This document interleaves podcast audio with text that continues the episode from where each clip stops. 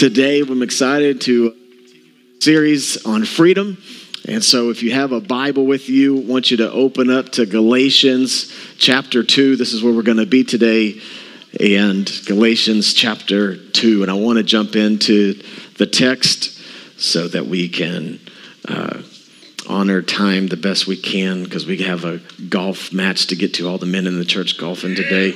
I've been praying for good weather.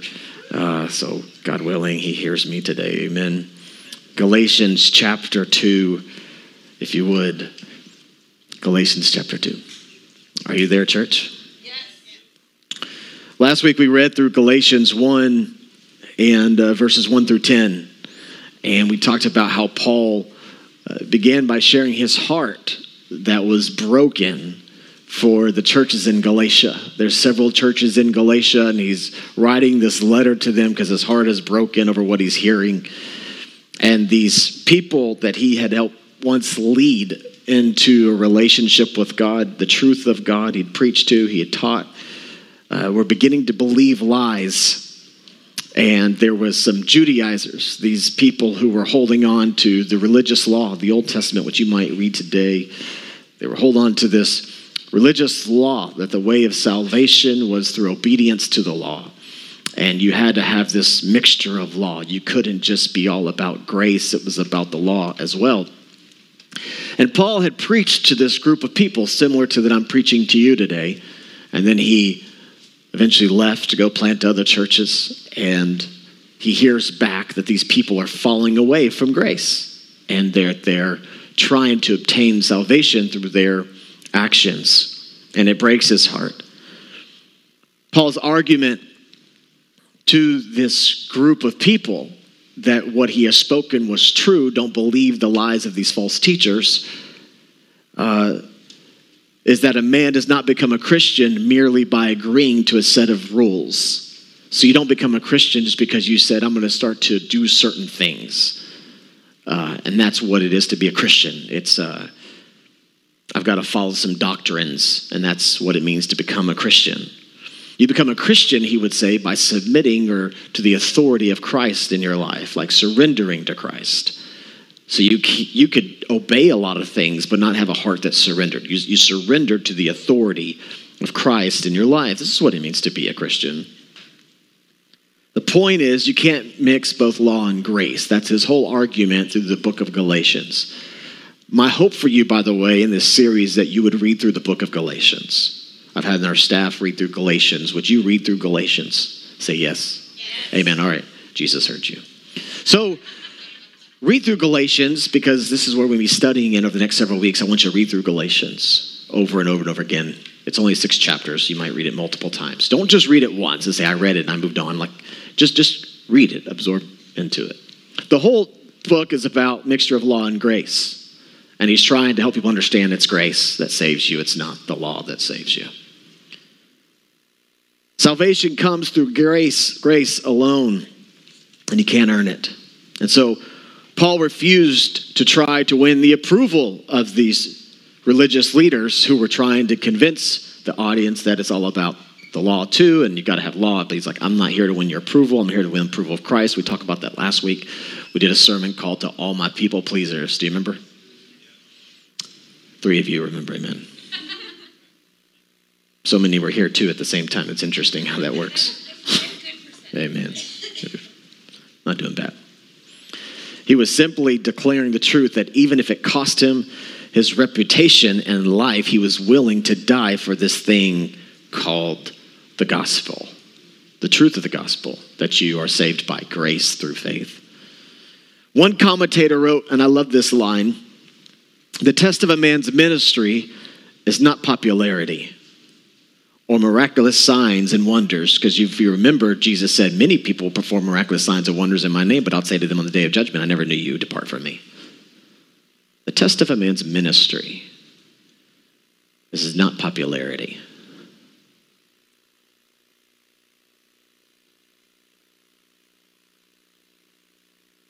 You believe that?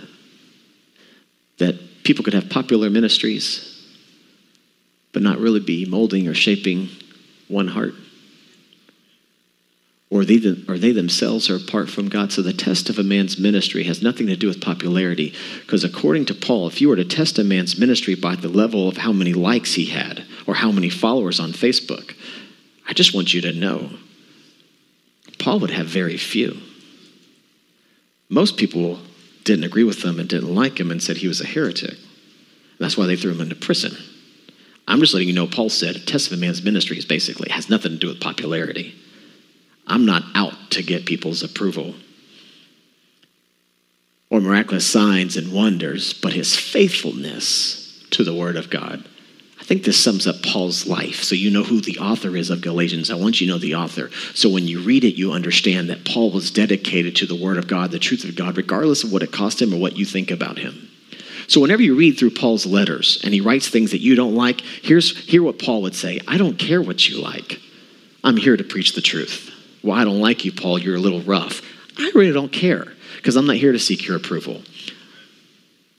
I wish I was more like Paul sometimes. Don't care what you think. I'm here to teach you the truth of the Word of God. Amen? Amen. I feel liberated now. This series on freedom is really for me. All right, so Paul wanted the churches in Galatia to be free from approval, right? We talked about that last week. And as well, and we'll find out today that he wanted them to be free to trust. So, to carry over last week's title to all my people pleasers, I decided to title today's sermon to all my people with trust issues. Anybody have trust issues? Man, trust issues. Anybody have trust issues at all? Yes. spouse have trust issues. You know, friendly. Don't we all have a little bit of trust issues? I love one of my favorite things that happens when I bring up the title of a sermon. I love how spouses and people look to your left or right. Hey, are you listening to? I was just, I was just telling you this yesterday. Trust issues. Man, we battle trust issues, don't we? Trust in people, trust in neighbors, trust in friends, trust in government, trust in people, trust in things. So, all my people with trust issues, I want to set you free today. I think God wants to set you free. If you came in with trust issues, I hope that you leave a little more free from trust issues, that you would learn to trust and have freedom and find the freedom that God offers with trusting Him. I think a lot of people have trust issues with God. Did you know that you struggle when it comes to trusting God? You struggle with that. I'll give you an example. I mean, does, does God really mean everything he says in Scripture? You know, like, can I really trust what he says? I mean, do I really have to do that? Is that really. Think about all the trust issues that you might have when it comes to your relationship with God. It's all about trust at the end of the day, isn't it? How much we trust him. Can you hear God just tell your heart today, right, where you're watching online or here in person? Can you hear God just ask you this today? I mean, do you trust me? And then I want you to fill in the, one of my favorite words, and it's the word really. Because the word really just adds a little more seriousness to it. I mean, do you trust me? Really? Do you trust everything that is in my word? Can you hear God ask you that today? Do you really trust me? Man, I think this is what Paul's heart is for when he's writing to this church in Galatia. It's like, I want you to trust what Christ has done for you today. I want to talk to you about people with trust issues. So Galatians 1:11, we'll get to chapter 2 in a minute.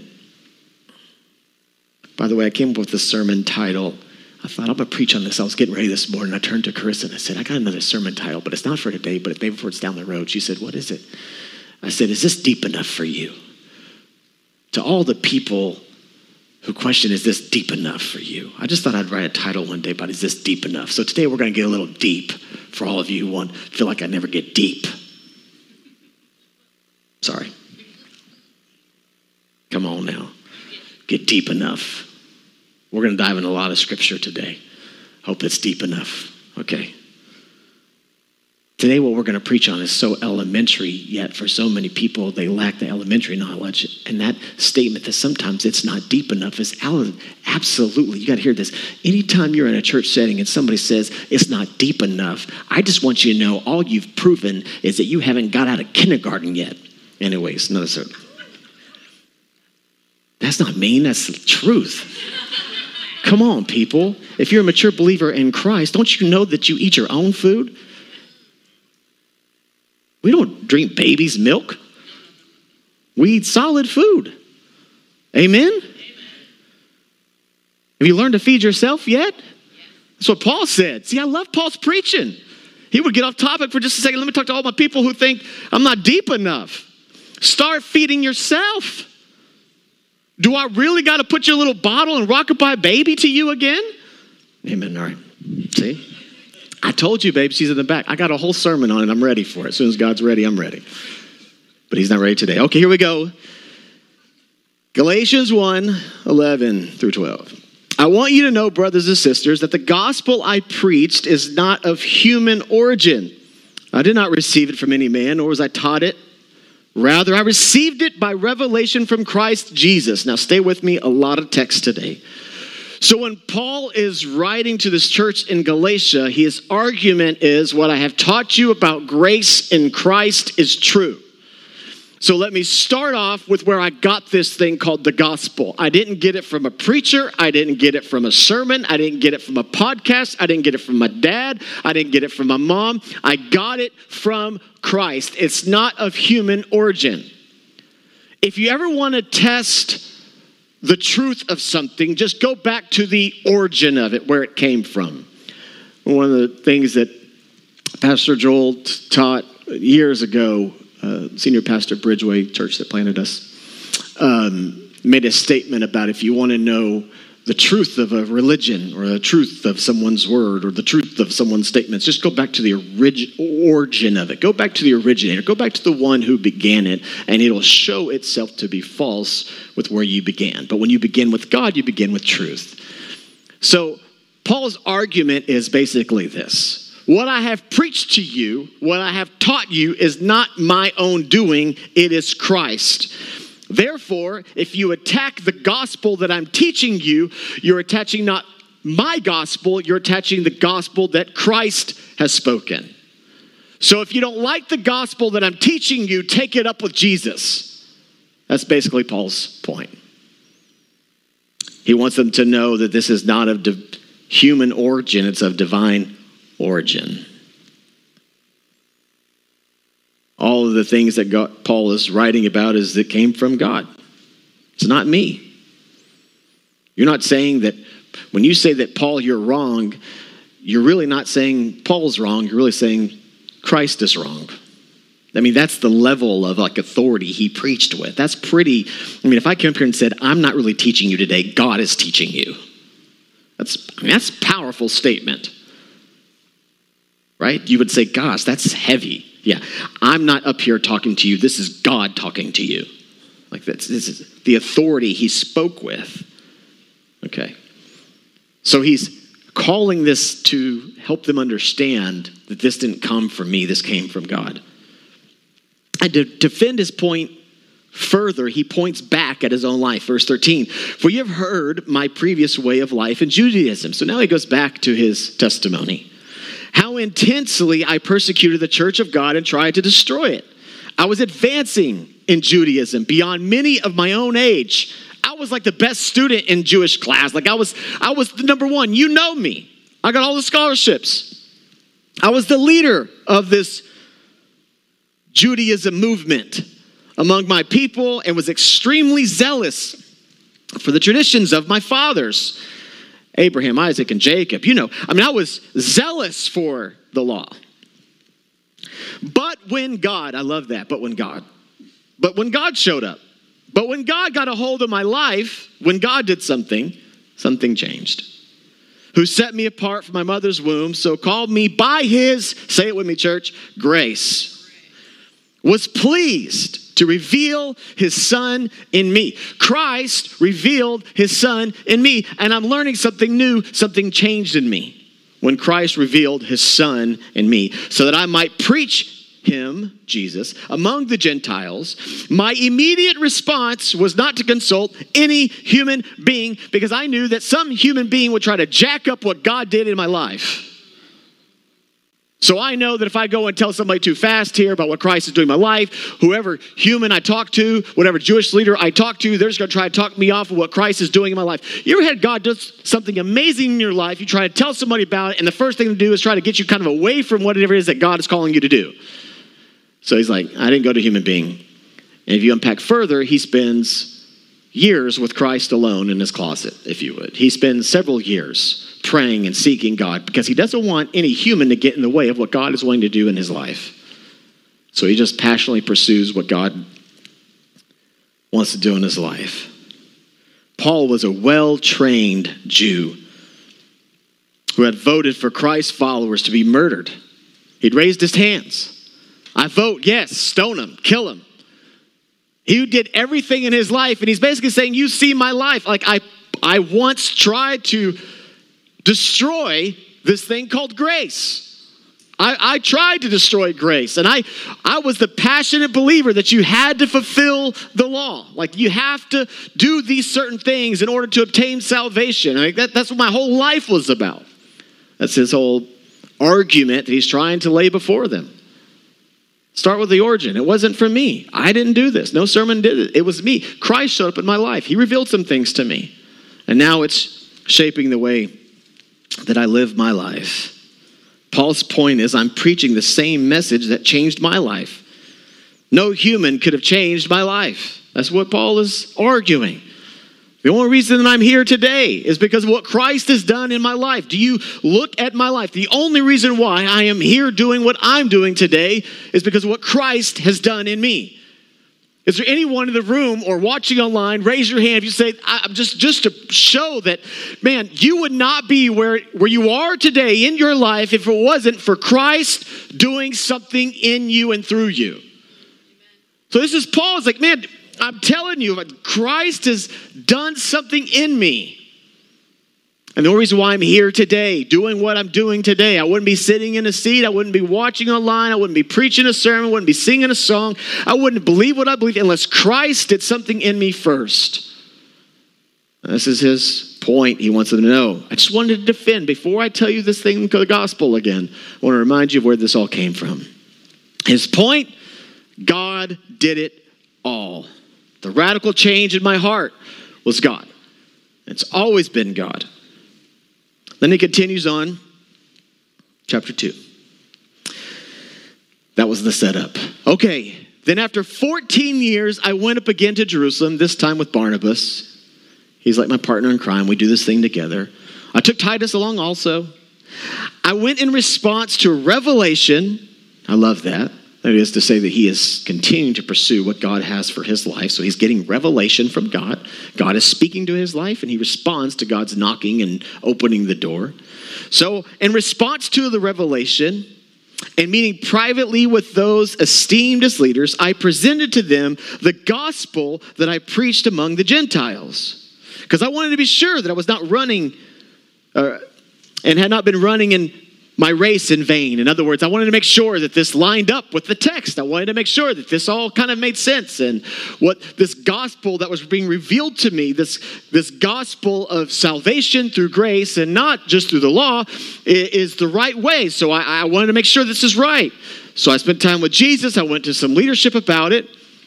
And yet, not even Titus, who was with me, was compelled to be circumcised, even though he was a Greek. This matter arose because some false believers had infiltrated our ranks, and I just pay attention to this to spy on the freedom we have in Christ Jesus. There is always an enemy in your life. We call him the great adversary, the deceiver, Satan, the devil, whatever word you want, the serpent, the snake who is always spying on the freedom that you've just acquired. So, the moment you taste freedom in one area of your life, I just want you to know there's always a demonic force that is spying on the freedom that you just discovered. You ever been set free of something only to be attacked by it a few hours later? something spying on your freedom at all times. I want you to know that the enemy is aware every time you taste a little bit of freedom in an area in your life. He's fully aware of it. And he's spying on your freedom at all times.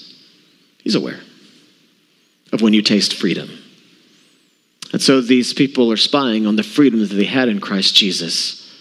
And they're trying to remove the freedom and enslave them again to the yoke and the bondage of the law.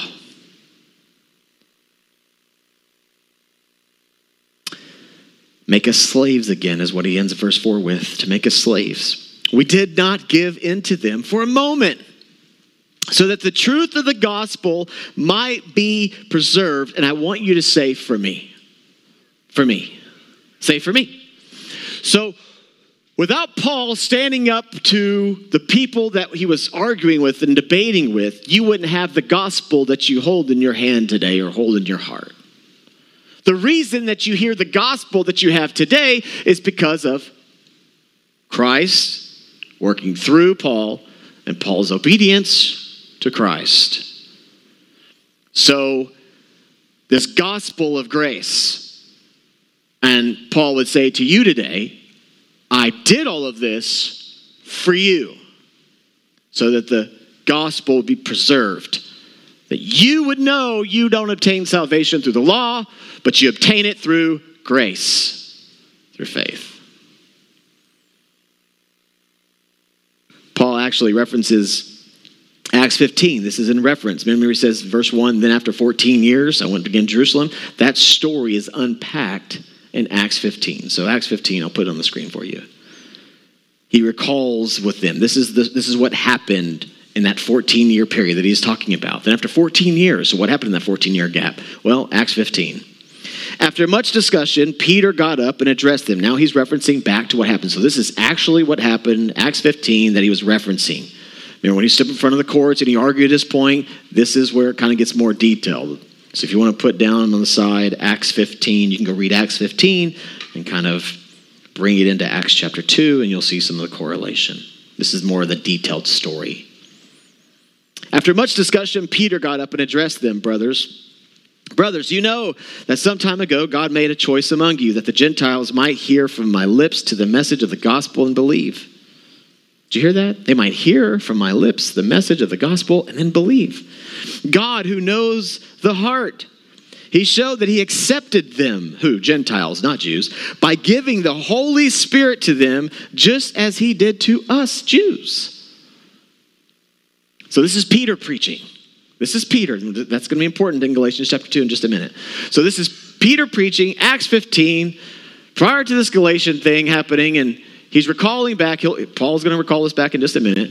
But this is Peter preaching. So, Peter says, Now then, why do you try to test God by putting on the necks of Gentiles a yoke that neither we nor our ancestors have been able to bear? We've been trying to make it to heaven by obedience to the law, and no one ever made it because no one is perfect. No one can fulfill the law. He says, No, we believe it. It's through the grace of the Lord Jesus that we are saved, just as they are. It's through grace. The debate was if you want to be saved, you must become a Jew in order to be saved. That was the thought. You've got to be Jew to be saved, you've got to be circumcised. And circumcision, by the way, whenever you read that, you're like, ooh, that didn't feel good. No, it doesn't. But, anyways, I was a baby or whatever. But the point is, is that the circumcision is, is really, if you surrender to circumcision, what you're really doing is you're surrendering to the law. So if you agree to get circumcised, what you're saying is that the way I obtain salvation is not just through the circumcision, it's through the law. All 613 laws. And circumcision was one. But Peter says, that's not what it takes to be saved. And all the men say amen. So, to be circumcised would also be agreeing that the way to God would be through obedience to the law. Paul's heart was for the truth of the gospel, not the peace of the church. Paul didn't come in to bring peace to the church per se. He came in and spoke things that the church completely was against because they were wrong. He said, The way to Christ is through grace It's not through the law. And it's only through grace. It is not through a mixture of law and grace. It's through grace by faith alone. Now go back to Galatians 2. Then Paul addresses Peter. This is why I wanted to read that to you. Because what happens to Peter here? Watch this. Galatians 2, verse 11. When Cephas came to Antioch, this is Peter, I opposed to him to his face because he stood condemned. For before, certain men came from James, the brother Jesus, and he used to eat with Gentiles. That's Peter, used to eat with Gentiles. He talked about grace. But when they arrived, who's they? When the religious leaders arrived, when the Jewish leaders arrived, the people that didn't believe that it was just by grace, the people that believed it was the law, when they arrived, when they got in front of me, when they confronted Peter, he, Peter, began to draw back and separate himself from the Gentiles because he was afraid of what those who belong to the circumcision would say about him. He was afraid of what they might do to him. You know Peter, walking on water one day, sinking the next minute. You know Peter, Lord, I'll never deny you. Then just a few hours later, deny him three times. I mean, you know Peter. Anybody live like Peter? Sometimes your faith is high, sometimes your faith is low. Some days you're on a mountain, some days you're crying, God, where are you? This is Peter, man of courage in one moment, and a man of great fear the next moment. And Paul's addressing this. And he's saying, I saw Peter, I talked to him. The other Jews joined him in his hypocrisy. That's a powerful statement. I mean, you know, you got a good friend. He's like, You're a hypocrite.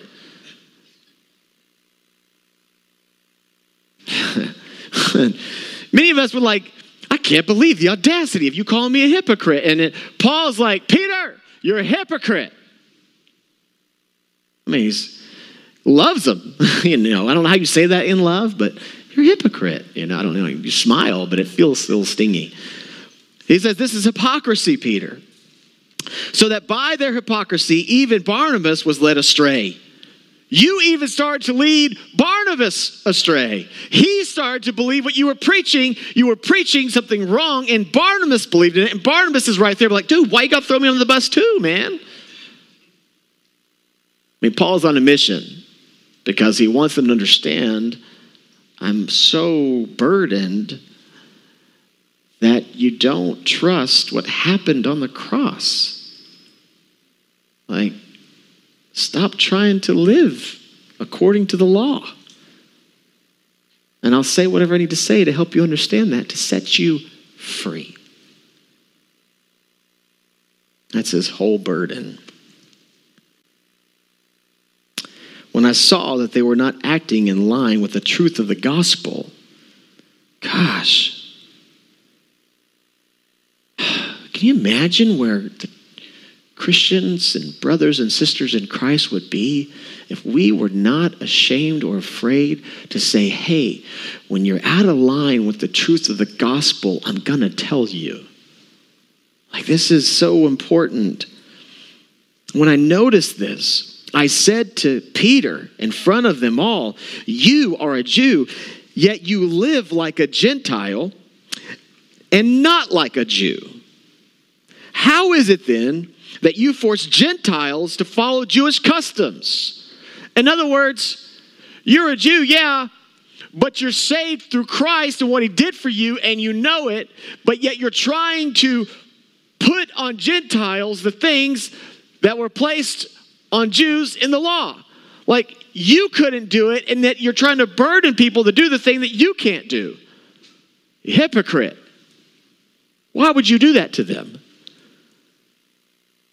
Verse 15 We who are Jews by birth and not sinful Gentiles know that a person is not justified, that is, saved or salvation, so justified, by the works of the law but by faith in Christ Jesus. So we too have put our faith in Christ Jesus that we may be justified by faith in Christ. We're justified by faith in Christ and not by the works of the law. Because by the works of the law, no one will be justified. I mean, he made his point clear. You're justified, you're saved by grace and nothing more. That's his whole point. Peter's freedom was threatened by Peter's fear. He had freedom in Christ, but it was threatened by the religious leaders who had instilled fear in him. And so when they saw the when he saw the religious leaders around him and what they might say about him or do to him, he runs from the truth of the gospel. He was once freed from the law. Now he's enslaved back into the law because of fear of what these men might do or say. Peter once had the courage to speak the truth. Acts 15. We saw it earlier. But now, in the face of opposition, he lost his courage. I want, you, I want you to hear the message today to all my people with trust issues.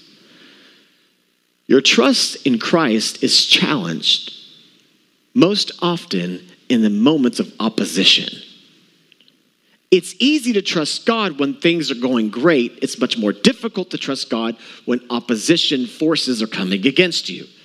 And they can go moment by moment, day by day, minute by minute.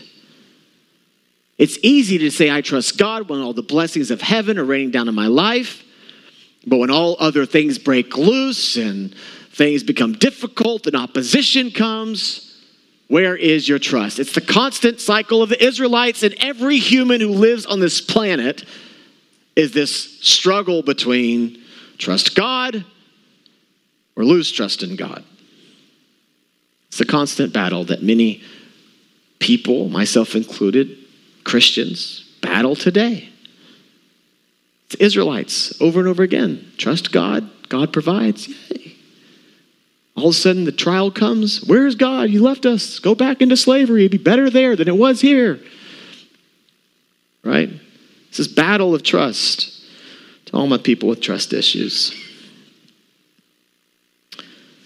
Peter had experienced God's grace and salvation, and he taught about God's grace, just as Paul had.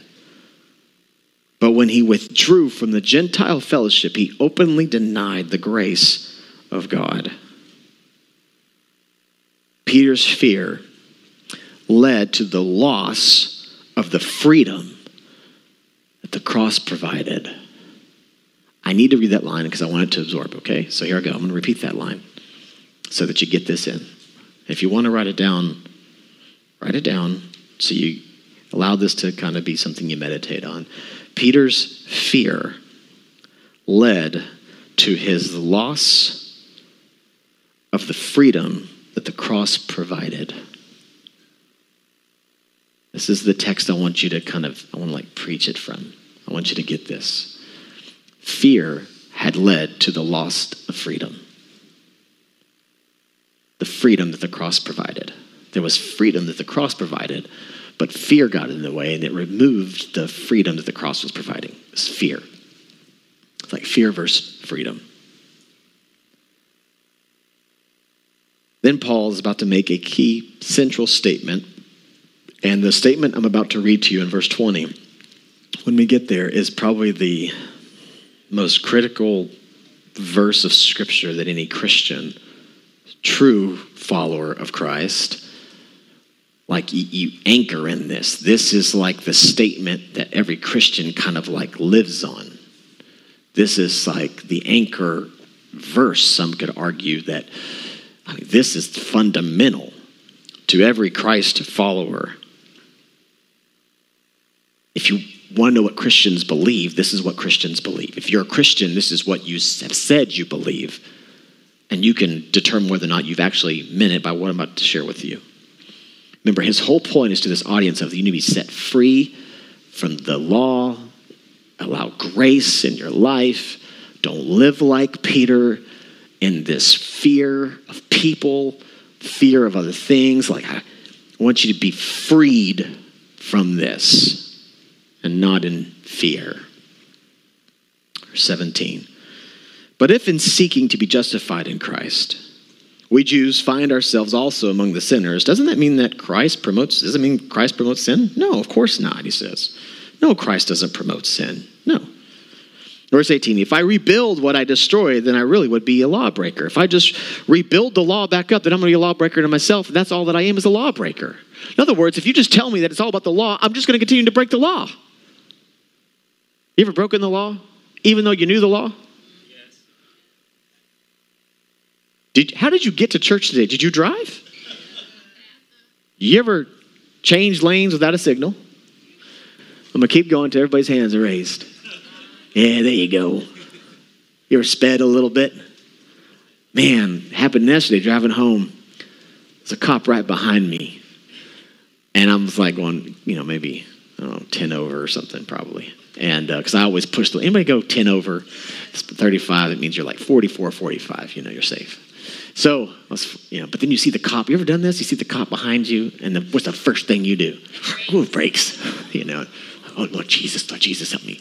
Look at my Brave Church sticker on the back of my car, and hopefully you're a Christian. Like I was convinced myself of all kinds of things about how the cop will. And then doesn't it feel good? Don't you feel free when he's like, and he goes around, like, oh, I can breathe. Yes? And then what is the, come on. What is the next thing you do as soon as he's like, Choom, right back on the gas? All right, thank you, Jesus. Amen? Yeah. Amen. Literally happened to me this weekend. I think I went faster, like 15 over. I thought, well, if he's in the area and he's gone, I got a wide open road. All right, amen. For though the law I died to, he says, this is verse 19, for though for through the law I died to the law. Now I love this, watch this, verse 19. For through the law I died to the law so that I might live for God. Now here's verse 20 such a critical statement, and this is what I want to preach from the most. Like, this is what I want you to anchor into. I have been crucified with Christ, and I no longer live. I no longer live. I no longer live, but Christ lives in me. The life I now live in the body, I live by faith in the Son of God who loved me and he gave himself to me. I do not set aside the grace of God, for if righteousness could be gained through the law, Christ died for nothing. But Christ died for me. And so I no longer live for me.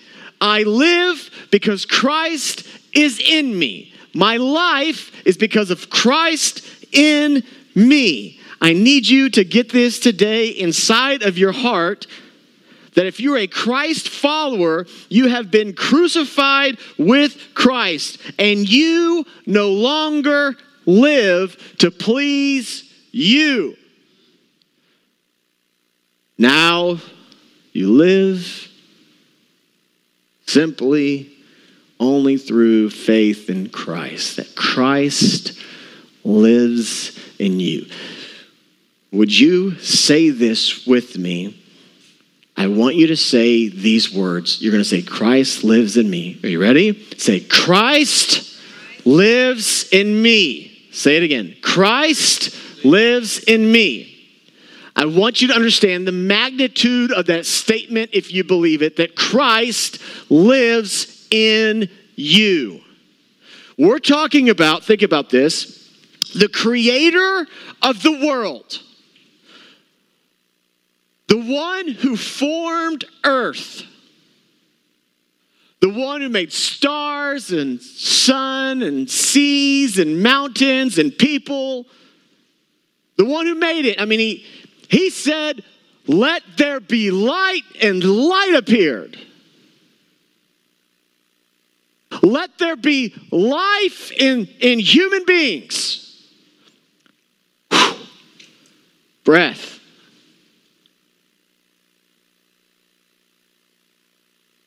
Christ lives in you. Sometimes we talk to God like He is up there and we are down here.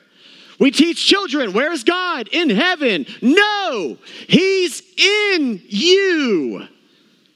So this is, follow me, like, think about this. The, gosh, like Christ in me, like, He lives in me. That He's in me. I mean, think about that. Do you, do you see the, my stomach is getting tight. Do you, do you, like, it's in me. Do you get the picture? Okay, let me illustrate it to you.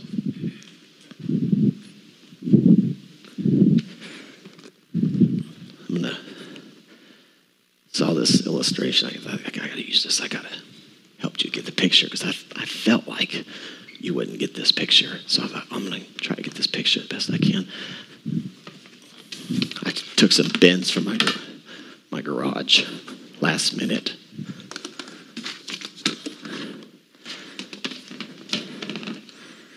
Okay. So this little box here is going to represent you. All right? So I'm a really good artist.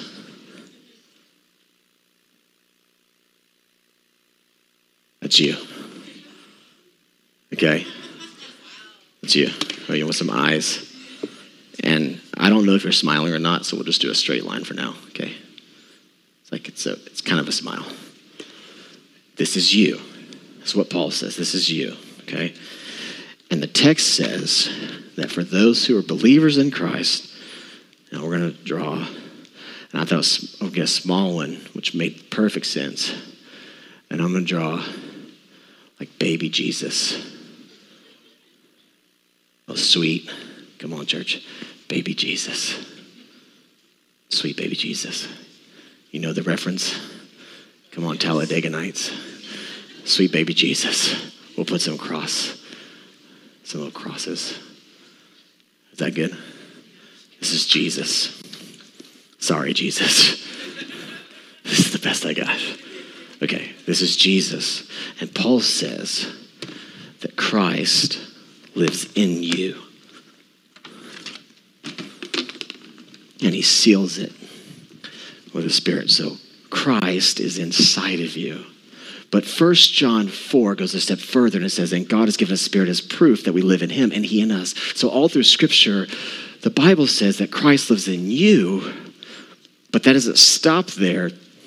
It says that Christ is in you, but also that you are in Christ. And John 1 says that Christ, or the Word of God, became flesh. And so, like, Christ is God, and they're three in one, and the Trinity, that whole thing. So, really, Christ is in you, and you are in Christ. And so, you put this inside of this, and now this is where you live. So, Christ is in you, and you are in God.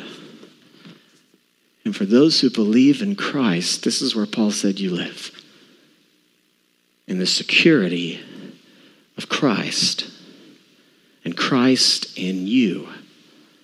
And so, whenever the adversary or the enemy wants to attack you, he does not have direct access to you. He has to go through God first. And then, if somehow he can even closely penetrate where God would allow him the access to you, and he gets to you, you still have Christ inside of you. So Christ lives in you, and you in Christ. Now just think about living this way. Think about if you actually trusted God in every area of your life. Think about how much more secure you might actually feel when something happens to you. Here's where many Christians fall today. They don't live in, actually, how about, what are some words for God? Let's just do this real quick. How about the word security? Peace.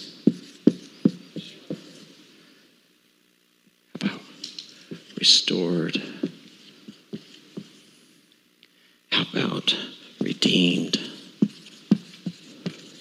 How about freedom? How about healed? How about sin less? How about righteous? How about beautiful? How about perfect? Should I keep going? About never alone. How about full of faith?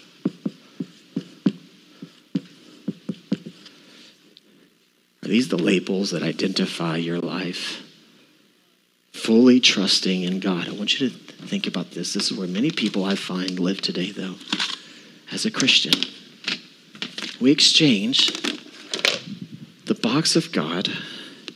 We say that we're Christians and Christ is inside of us, but we live in this box right where Peter lived often.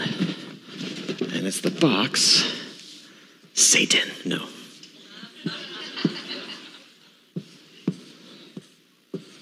Fear.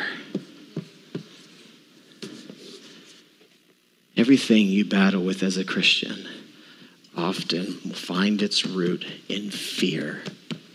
Because fear is what is always up against to take you from living in the security of God, trusting in God. And so we find ourselves as Christ followers claiming to have Christ in us, which is exactly Paul's point to these religious leaders. Peter, you're claiming to have Christ in you, but you're convinced that somehow it's not God that provides you security to heaven, it's the law. It's it's for fear that if you think these men what they might say to you and think about you, I mean, fear itself removed Peter from this box into this box. And Paul says, why are you allowing people and situations and circumstance take you from the security and eternal salvation in God and move you from that box, that grace, that sufficiency, that provision, and put you over here? That is Peter's whole, Paul's whole point about Peter. He said, Well, I'm not struggling with theological debates with uh, religious leaders all the time, but here's where we often struggle, and this is where I'd like to land. Andrews, to make it more emotional, would you come up here and put on the keys? So, this is what the adversary does to you. I have Christ in me. I'm a Christian. I'm a Christ follower. Okay? So we put our trust in God, and God is in us, and we are in God. And this is where we're supposed to live. And then you lose your job.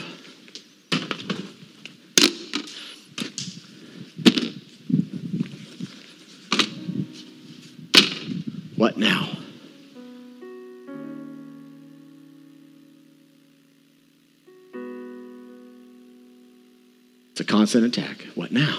What are we going to do? Where are we going where are we going to live? Where are we going to go? What are we going to do? Where are we going to go? Where are we going to do? Where are we going to live? And this is where Christians live. Christ redeemed you. You were baptized. You were given the Spirit of God, and yet trouble comes, opposition comes. And the enemy wants to do everything in his power to move you from the security of God, trusting in God, putting you over in the box of fear, and saying, Live there. A doctor's report comes back. You were living in God. Doctor report comes back.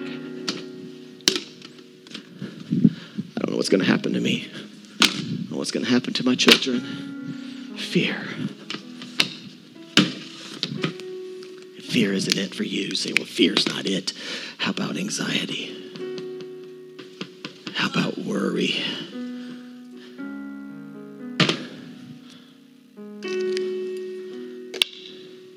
And then we live here.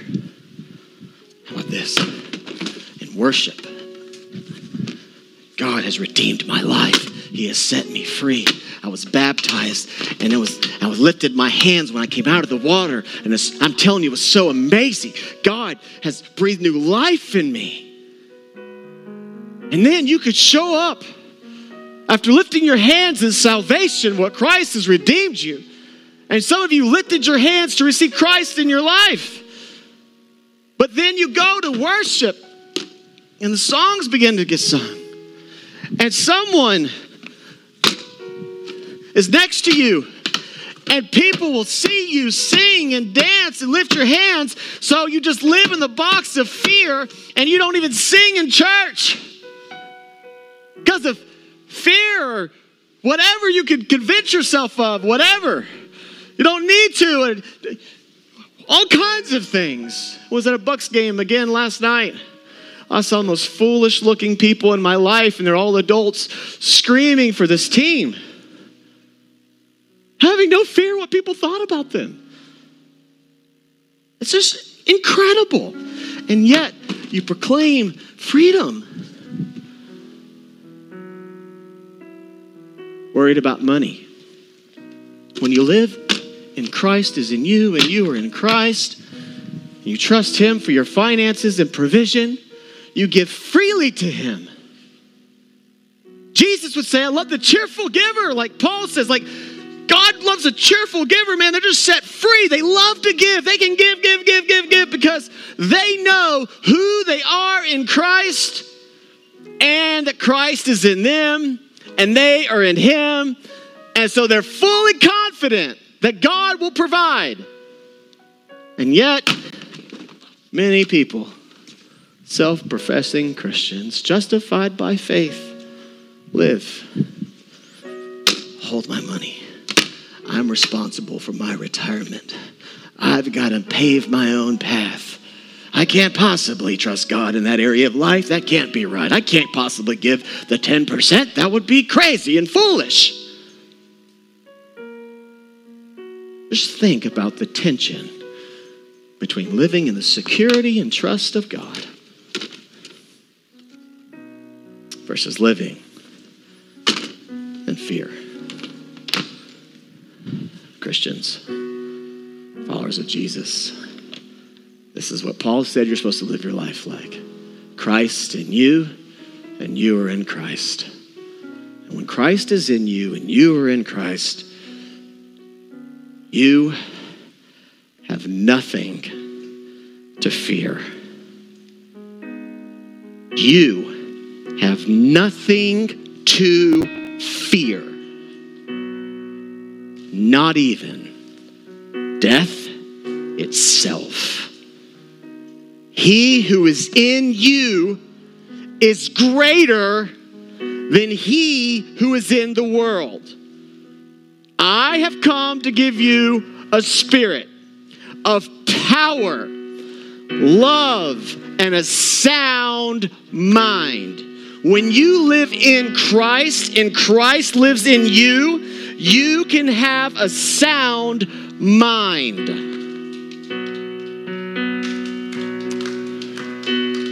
So love the golf clap. Be free today, would you?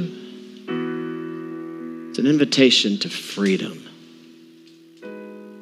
This is freedom. This is freedom. When you can actually understand that the God of the universe lives in you and you in his wings, you in his grasp. He does not let go. The invitation is that you would live in here and you would pray like it, you would sing like it, you'd rejoice like it you'd have peace like it. And the rest of your life, Christian brothers and sisters, the enemy will do everything in his power to take you out of this box. And often God will allow the enemy, like Job, to come in and say, Sure, you can have access to my son or to my daughter. But just know, enemy, they have Christ also in them. And though I allow you through the first tub, you'll get to them. But when you discover that I am in them, you will lose. It's the great defeat of salvation. It's that sin could destroy you. The enemy went to Adam and Eve and he said, Sin, death to all. But Christ died so that he would live in you and you in him. So whenever the great adversary would come to death to you, you could say, No, Christ is in me. And because Christ is in me, I actually don't die. This is amazing. I never die. I actually live for eternity with the God in heaven who lives in me and I in him. So, like, you can touch the body, but you can never take the soul. Like, the soul goes on and on and on. And so, actually, enemy, you actually have no play on me because I am under grace.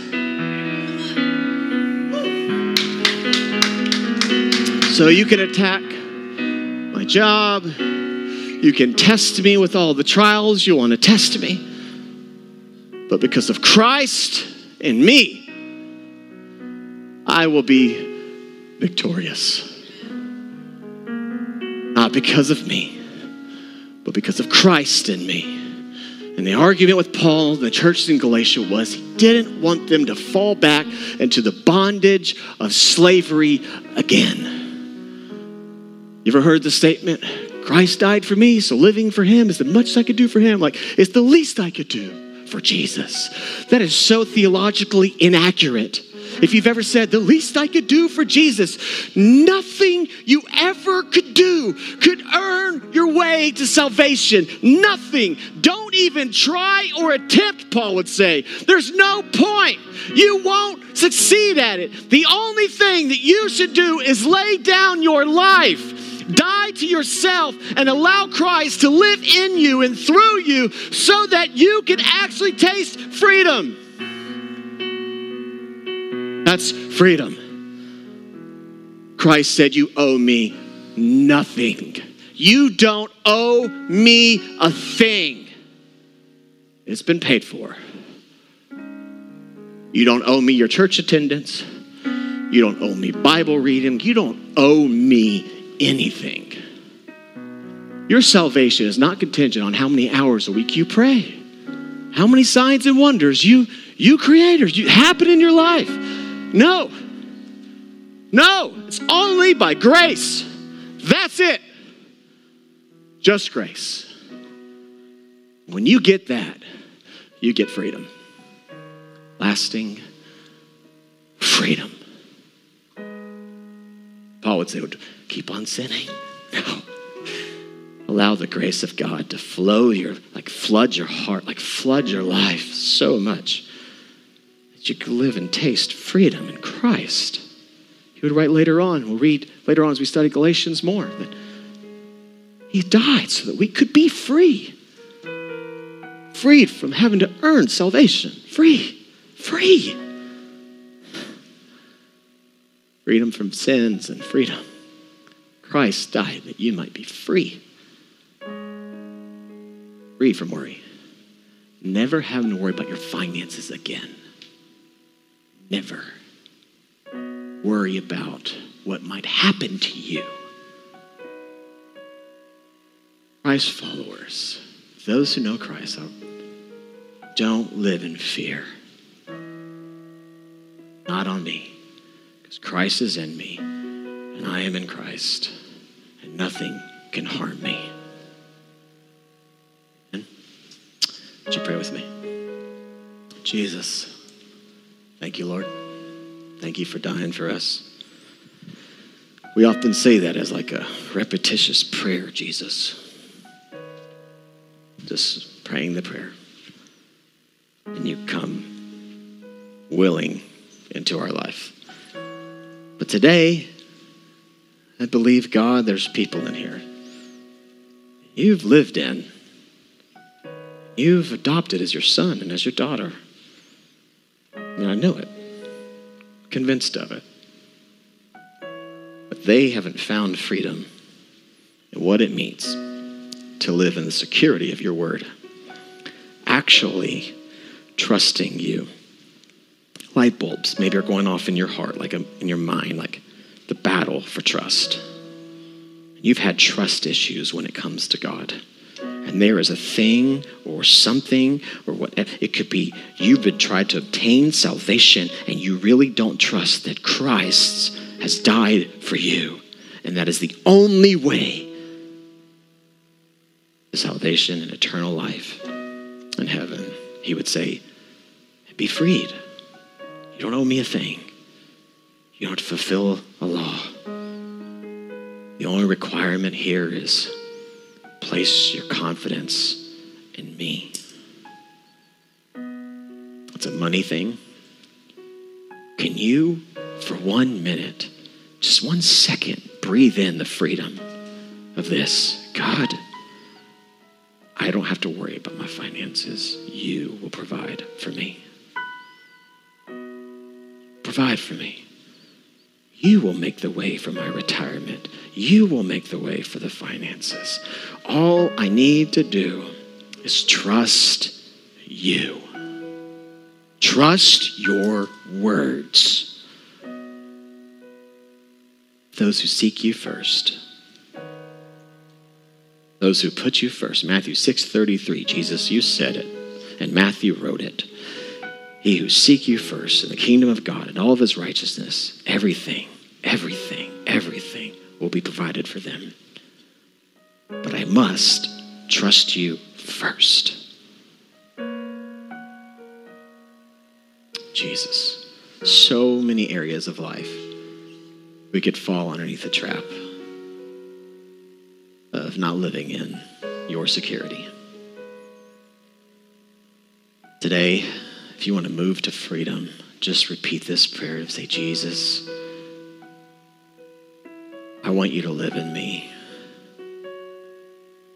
Maybe you've said that prayer for the first time. Like, I want you to live in me, and that's an invitation to salvation. And you can know that when you make the invitation for Christ to live in you, you're justified by faith, just through faith, the, the belief, the confidence that Christ would come inside of your life. And that would be the way to salvation. But today's decisions is not just for the one who's just accepting Christ into their life. It's also for many of you who have accepted Christ into your life, yet you've forgotten what John wrote that it's also that you live in Him. In Him, under Him, His covering. Today, you also have to make this decision, maybe a new decision, to say that Christ, you live in me, but I'm reminded today that I live in you. So I will remain in you. Anxious for no thing, worried about no thing, fearful of no thing, because I live in you just like you live in me. So you want to move to freedom to trust Him. Trust Him in every area of your life. Trust Him. Trust Him. Trust Him. Just say, Jesus, I give you my life. I trust you. I have trust issues, and I want to trust you. Help me to trust you. Today, I'm making the decision. Feel the freedom, church. I trust you. I trust you. I trust you. I feel the room letting go in this moment. Letting it go. I trust you. I'll trust your word. I surrender. I trust you. I trust you. I trust you. I trust you. And when opposition comes, you're going to have to trust Him again and again and again and again and again because it's faith that pleases our Lord. It is impossible to please God without it. It'll always require trust. When you trust Him in one area, you'll be tested in another.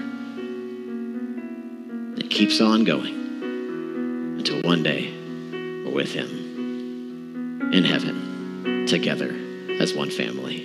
In Jesus' name. We love you. Amen.